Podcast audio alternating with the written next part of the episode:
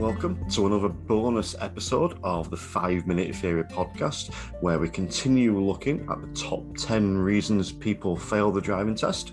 So if you're belted up, we'll make a start. So thanks for joining us today on the Five Minute Theory podcast. As always, if you're enjoying this show, make sure you hit follow or subscribe wherever you're listening so these bonus episodes drop into your feed every Thursday and the regular Five Minute Theory podcast arrives every Tuesday. Again, if you want any more help with theory, go over to tcdrive.co.uk check us out there. You'll see some training courses and other tips and tricks as well. But today we're going to be looking at number three in the top 10 reasons as provided by the DVSA that people fail the driving test, but also the underlying reason or what might be the underlying reason behind that actual fault. And today we're going to be looking at not having proper control of the steering. So let's crack on.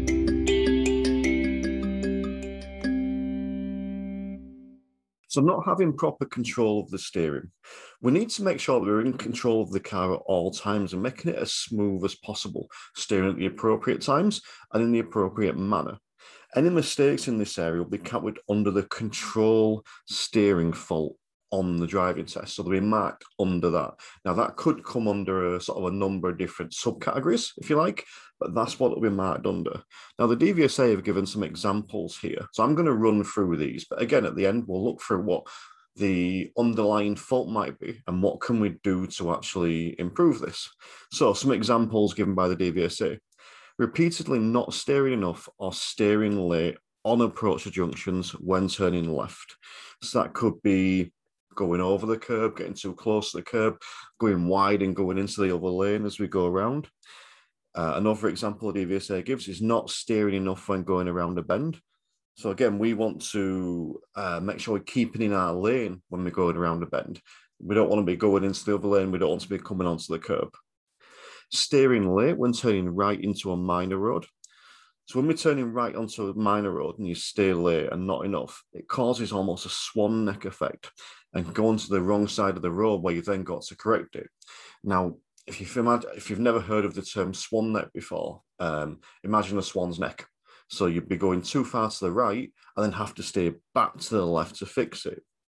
Another couple of examples of DVSA give repeatedly mounting a pavement when pulling up on the left. So that's not actually turning at a junction. It's when you're pulling up on the left and you either uh, bump the curb or come onto the curb.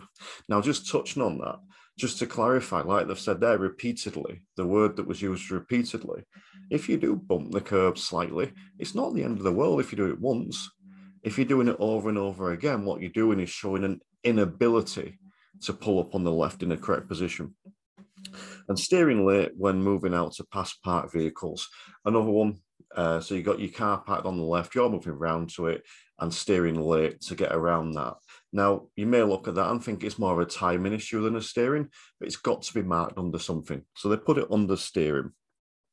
So when you look at this, there's lots of faults there, but again, there's no underlying cause. They're not the DVSA aren't giving you a reason why this is happening, and there isn't always a reason um, that they're able to give on the test sheet.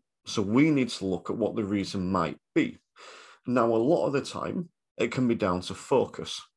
So when you're going around the park car, for example, this is a, going towards that park car, and there's another car coming towards you.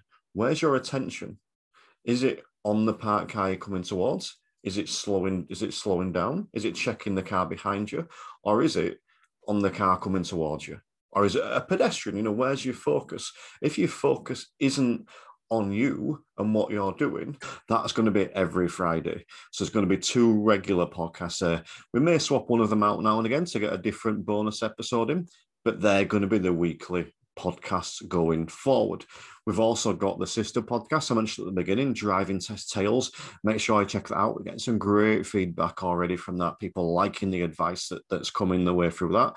And if you've passed your driving test and you want to come on Driving Test Tales, let us know. We might be able to get you on to tell your story if you've got you think you've got a story worth telling. But for now, stay safe and drive safer.